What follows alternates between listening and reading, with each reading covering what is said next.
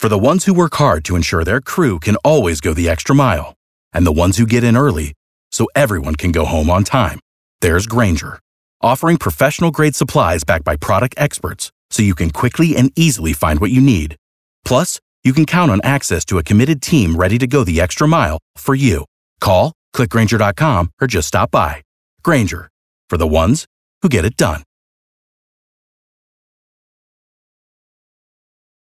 Man, it's kind of a dark day. Yesterday was kind of a dark day, and we're feeling a little bit low right now, right, guys? Yeah.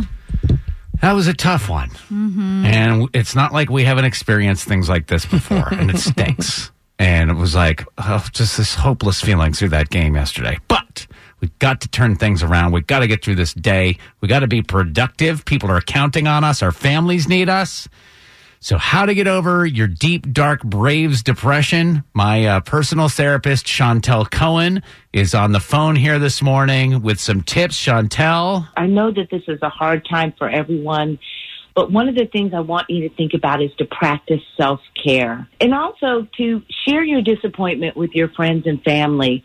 We know from research that when we share our pain with someone that we love, it feels less. Chantel, the game was essentially over in the first inning. I mean, it was 10 to 1, and the Braves still had to go out there and play nine innings knowing that they were going to lose.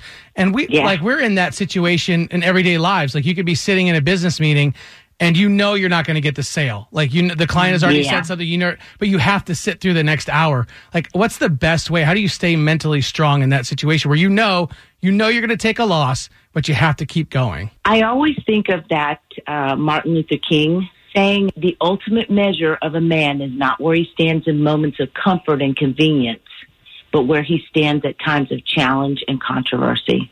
We have to know that we can continue on. And when we start having limiting beliefs, where we're never going to make the sale or we're never going to win, those are the beliefs that keep you in pessimism. And they keep you in a situation where you're always feeling anxious. And we know that those limiting beliefs are just that. They're only there in our heads. is it possible that the Braves players last night realized that they were an Atlanta sports team and that they had gone too far? We have Atlanta United. we always have the United. That's what I said. No wonder the United. No wonder soccer is so popular in Georgia. We finally figured out that case. The five stripes will save us all.